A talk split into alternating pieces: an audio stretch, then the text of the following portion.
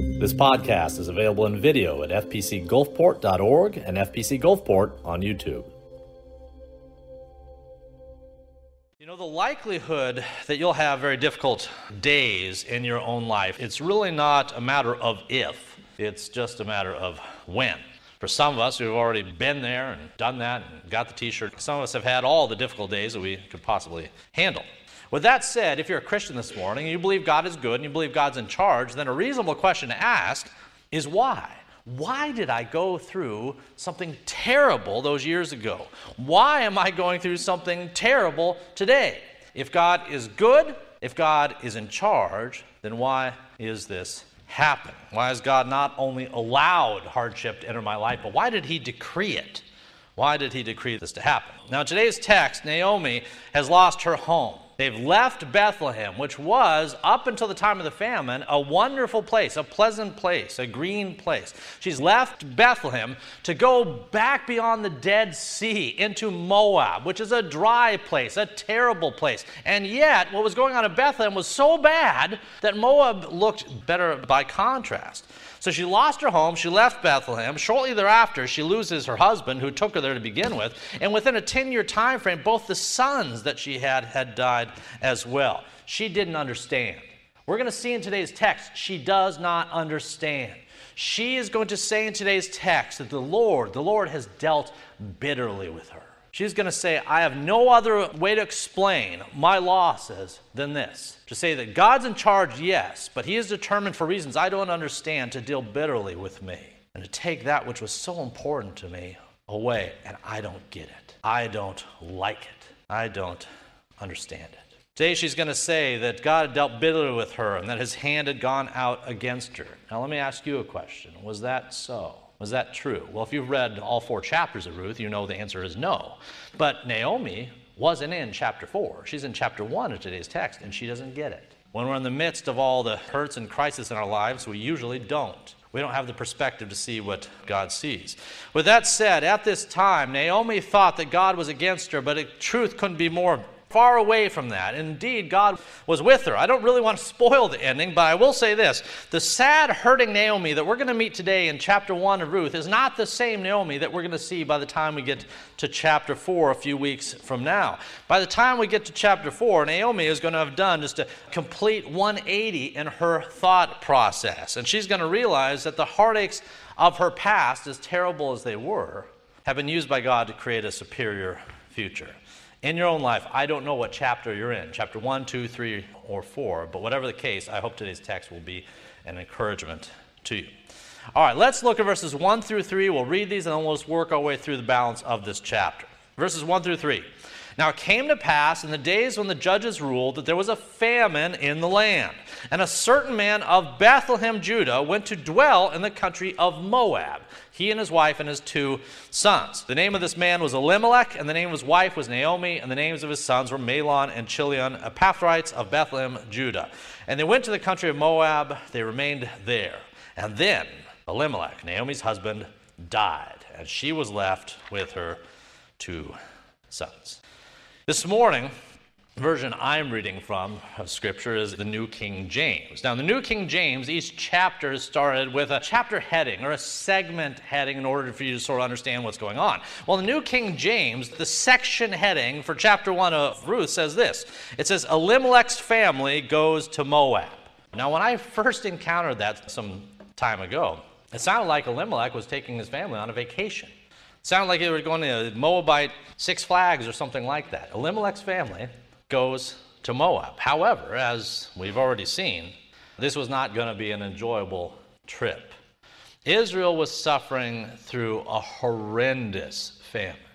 I don't think we have the perspective to understand what it's like to day in, day out, not see a cloud in the sky, day in, day out, not see water, not see food, not see grain, things growing, to not know where your next meal is going to come from. There was a tremendous famine in the land. We don't know why, although historically, if you look back in Deuteronomy and Lamentations, you see that God said to his people that, look, if you're faithful, things are going to go well and you won't lack provision. If you're not, if you turn away to your own desires, your own whims, you turn to other gods, then I'll remove my grace from you. So famine, most likely in this time frame, was a result of their disobedience, the disobedience of God's people. So he withheld their blessing in order to prompt them to look to him once again. Now, this particular famine was bad, and it had been going on for some period of time. Now you've got this guy, Elimelech. He's a father, he's a husband. He's someone who looks around and says, I need to be able to feed my family. And then Elimelech, this man, this father, this husband, says, The best way for me to do that is to leave home, to leave the people I know, to leave where we've grown up, to leave this place, to leave the promised land, and to sojourn elsewhere, at least for a period of time. To take my family to Moab. Now, this would be a decision of some consequence. You see, in Scripture, whenever famines were decreed upon God's people, yes, it was a sign of God's displeasure and his curse. And yet, because he loved God's people, he would see them through. For Elimelech to say he was leaving the promised land was not a small thing because it suggested he was also leaving the promise. It suggested he did not have a sense that God would provide and protect for his family. And so he was going to go into the land of the pagans. He was going to go to the land of Moab people who had long been at enmity with Israel. He was going unto their enemies in order to seek housing and provision and the like. He was taking his family from a place that, even in the midst of a famine, at least this was the land, the promised land that worshiped the one true God, and he was going into a land of pagan gods. This was not a small decision for an Israelite father husband to make because he had to know that as they were doing so, that there would be significant consequences. If he was going to take his two sons into Moab for a period of time, in all likelihood, that would mean that when they got there, they would need to marry Moabite women, which was forbidden in this Jewish context. And he knew furthermore that if they married Moabite women and they stayed in Moab for any period of time, then they would raise up Moabite grandchildren, so to speak. At the very least, they'd raise up pagan grandchildren in a land of pagan gods. Do you think this was a good idea? You can probably guess what I think. This was not a good idea.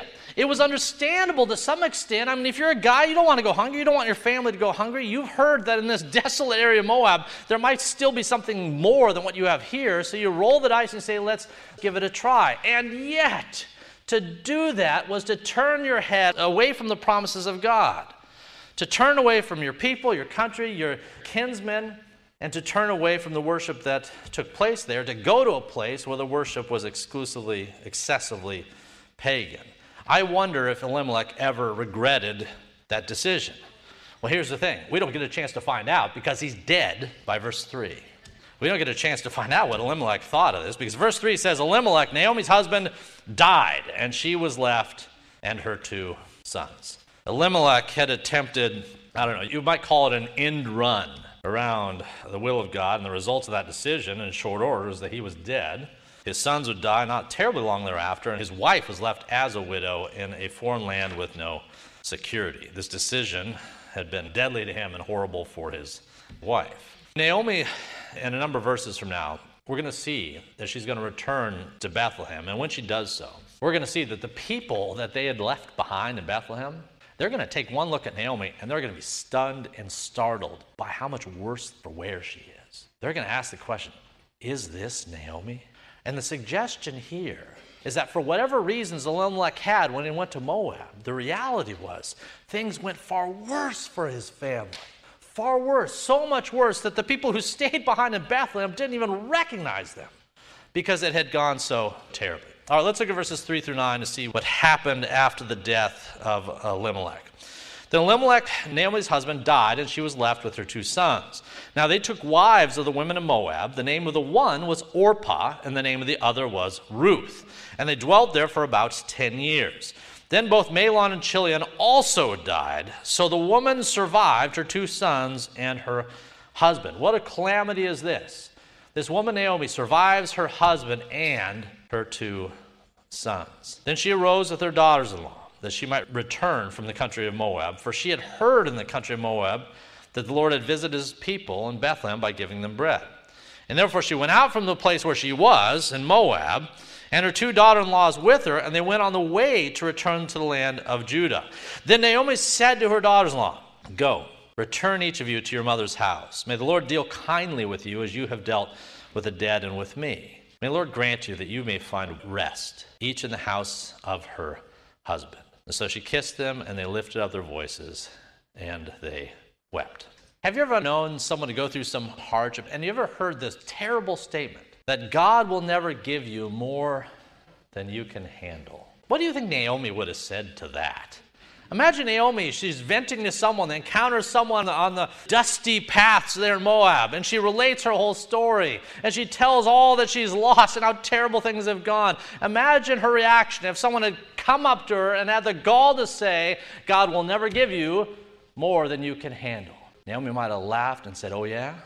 If someone had come up to Naomi after her husband and sons were dead, after she was left destitute and penniless in a foreign country, I think she would have said, Yes, I've been given more than I can handle.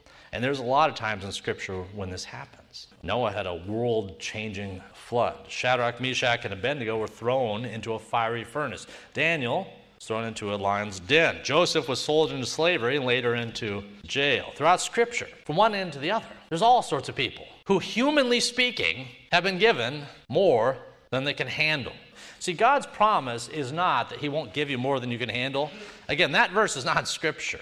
However, if you look in Scripture, you'll see that consistently God regularly gave His people more than they can handle, and He regularly gives us more than we can handle.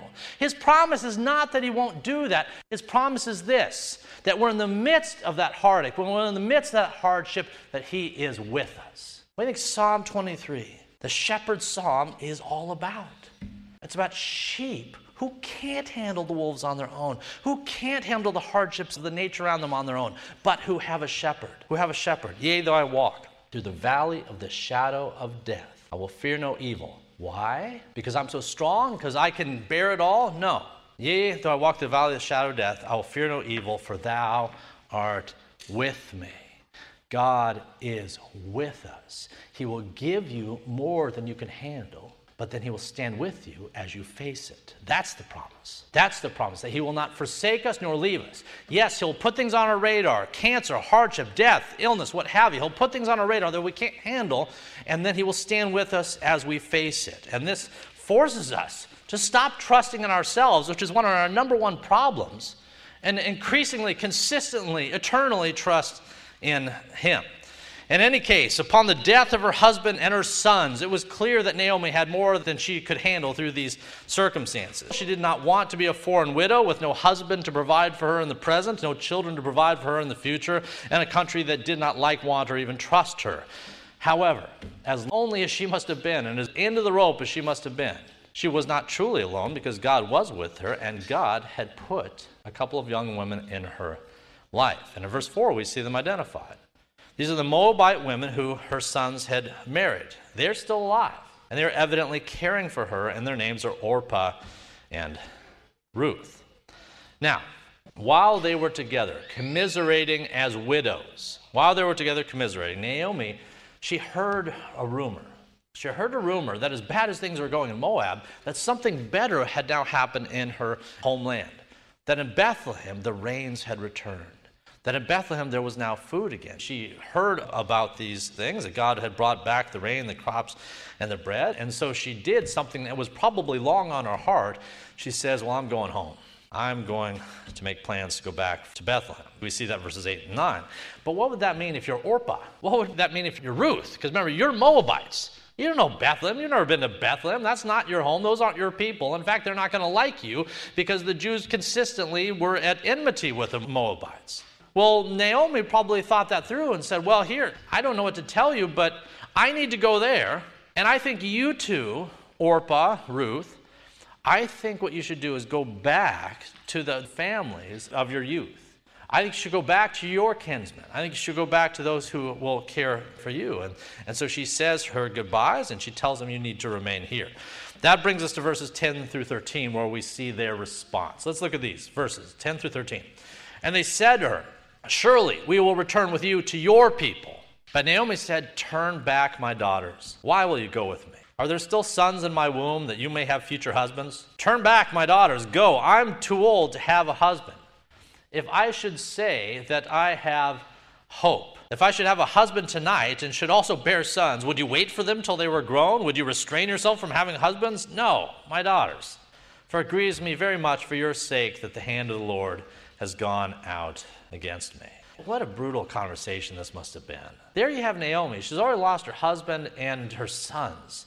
And now the only two people that she has, these two young women who have been her family, so to speak, and who have helped look after her, she is prepared to say goodbye to them too. But she does it for their well being because she genuinely thinks that their future will be best off if they stay in their homeland. So this must have been a very difficult discussion. And we can see it's difficult because Naomi talks in hyperbolic terms. She says, Look, even if I had a husband right now, would you wait around till I had more sons for you to marry? Come on. Orpah, Ruth, it's not going to happen. You need to go back to your home. What a difficult conversation this was. She cries out about this and she suggests that the hand of the Lord has gone out against her and she feels bad because she knows that's affected Orpah and Ruth. Now, if we were to stop reading at this point, we might be inclined to agree with Naomi, and maybe God had been harsh. We might be inclined to agree. Naomi had had a rough go at it. But as we said before, remember, this is chapter 1, not chapter 4. Naomi's story is not done. Let's look at verses 14 through 17. Verse 14 Then they lifted up their voices and they wept again. They were crying. They were both sad. And Orpah kissed her mother in law. But Ruth, Ruth clung to her. And she said, Look, your sister in law has gone back to her people and to her gods. Return after your sister in law. But Ruth said, Entreat me not. Don't tell me that. Entreat me not to leave you or to turn back from following after you. For wherever you go, I will go. Wherever you lodge, I will lodge. Your people shall be my people, and your God, my God. Where you die, I will die, and there I will be buried. May the Lord do so to me and more also, if anything but death parts you from me. What a strong statement this is. What a young woman Ruth is. What integrity she has, what love and devotion she has. Even right to the end, up until death, she says, Naomi, I will not leave you. I will not leave you. Now, Orpah, the other sister in law, Orpah had merely kissed Naomi, and then she went home to her gods. And you don't hear anything more about Orpah. Orpah's story is done. There is a side note in the rabbinic text, there's something called the midrash, rabbinic text. They're not scriptural, they're not part of the biblical narrative. But the rabbinic text suggests that Orpah went on to become either the mother or grandmother of Goliath. I don't believe that to be true for a lot of different reasons, but it is a popular thing you might encounter if you're looking through commentaries here. Whatever the case, Orpah's story is done in the canon of Scripture here. However, Ruth doesn't seem to take the hint. Verse 14 says that rather than going back with Orpah, Ruth clings to Naomi. This is a physical act representing her emotional state. And then she makes one of the most loving statements you see in all Scripture. She says, Look, wherever you go, I will go. That's the nature of my love for you. And then she seals that with a pledge. She not only says, I love you, but then she makes a vow. And this vow is significant because it suggests of faith in Naomi's God. She says this Ruth, this Moabite woman, says this to Naomi, this Jewish woman.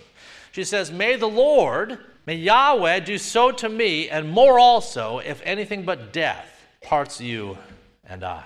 We don't know all of Ruth's motivations here, but we know this much Ruth loved Naomi, and she also valued Naomi's God. She says, My gods have done me no good. She turned her back on the Moabite gods. She says, I'm going home with you, and your God will be my God. And then she took an oath. And people in this context, you only take an oath by that which you esteem. She esteemed and valued the God of heaven. Okay, let's look at verses 18 through 22 that conclude this chapter. Verse 18. Now, when she saw that she was determined to go with her, when Naomi saw that Ruth was not going to let go of this, that Ruth was absolutely going to stay the course, Naomi stopped speaking to her. Now the two of them went until they came to Bethlehem. And it happened when they had come to Bethlehem that all the city was excited because of them. This is a small place. This is a city is probably too strong a word. This is more like a village. But all of Bethlehem was excited for them, and the women said, Is this Naomi? But she said to them, Don't call me Naomi. Call me Mara, for the Almighty has dealt very bitterly with me. I went out full, and the Lord has brought me home empty. Why do you call me Naomi, since the Lord has testified against me, and the Almighty has afflicted me? And so Naomi returned, and Ruth the Moabitess, her daughter in law, with her, who returned from the country of Moab. Now they came to Bethlehem at the beginning of the barley harvest. All right. After Ruth had made the vow to stay with Naomi, Naomi saw she's not going to be talked out of it. And so she accepted Naomi's companionship. They went on to Bethlehem together. And then what happened next? What happened when they approached the town? What happened when the people of Bethlehem got a chance to look at Naomi? Well, apparently there was quite a stir. As we said a little bit earlier, the people of Bethlehem, they see these two women coming, and one of them, one of them, they say, Is that Naomi? Is this Naomi? This had been a hard 10 years for Naomi, and she was obviously the worse for wear. And when she comes in, she says, Look, you saw me when I left. I went out, even in the midst of famine, I went out full compared to where I am now. Even in the midst of a famine 10 years ago, comparatively, I went out full. At the very least, I had my husband, I had my kids with me. I bring none of them back. All I have is my Moabitess daughter in law with me. And then she says to those who are calling out, to those who are saying, Naomi, she says, Stop it, stop it, stop it, stop it. Why do you call me Naomi? See, Naomi in Hebrew means either sweet or pleasant. She says, You stop that. There is nothing sweet about my experience. There's nothing pleasant about the past 10 years. You want to call me anything, call me Mara, which, as you can guess, means bitter. Don't call me Naomi, call me Mara, for the Almighty has dealt very bitterly with me. What do you make of that statement? Has God dealt bitterly with her? Well, again, those of us who are familiar with the whole of the book of Ruth know that the answer is no, he hadn't dealt bitterly with her. She didn't understand it. She didn't see it. And most of the times when we're in the midst of a hardship and pain, we don't see it either. But a good and a gracious and a sovereign God had good and gracious and sovereign plans for her and for her future. If you were to fast forward to the end of your story, you'd see God has the same purposes for you. Let me look at the final verse one last moment because this verse is going to be the springboard for the chapters yet to come. Verse 22 said this It said, Now they came to Bethlehem at the beginning of the barley harvest. So Naomi and Ruth walked into Bethlehem in verse 22. The famine was gone, the barley had returned. The ability to sustain the lives and health of the people was back. So the women were entering into Bethlehem, which is a significant town. It may have been small, but it's significant. They're entering into Bethlehem at a time when, if they looked around, God's provision was everywhere. They walked into Bethlehem and the fields were ready for harvest. The provision of God was evident all around them. But Naomi, all she could see was her loss. See, all around her were signs of God's provision. All around her were signs of God's blessing. She was back home with her people, people who love and care and take care of her and provide for her. She had relatives there. Boaz would be one of them. There were fields, there was food and the like. Things were better, but all she could still see was loss. Sometimes this is true of us. No matter how many blessings God has bestowed upon us, no matter how many people in our lives that love us and that we love, no matter how many things are going right in our life, there can be losses, maybe just one loss, that can steal all of our hope and all of our joy. And that's all we see. It is understandable because sometimes that which we lose means that much to us that doesn't seem like anything can replace it. And yet it's significant to Naomi that the very time she views herself as being dealt with poorly, bitterly by the hand of God, he was ushering her in to a great and a wonderful season. A season that by the time we get to chapter 4, she's finally going to recognize. The harvest had returned. There was hope around the corner. This morning, I'll close with this thought. If you are going through a dry season, if you're going through a season of loss, either now or in the future, if you're going through a difficult dry season, remember it's not the end of the story. For some of us, God has better days right around the horizon. For all of us, God has appointed a time and a place when that which feels wrong in our lives will be made right. An eternal harvest, a time of reunions, time of rejoicing, a time when every last tear will be wiped away. This morning, take heart. That day is coming. Let's pray. If you'd like to check out additional recordings or videos by Dr. Toby Holt, please visit our website at fpcgulfport.org. And if you're on the Gulf Coast, come join us at 11 a.m. Sundays at First Presbyterian Church of Gulfport, Mississippi.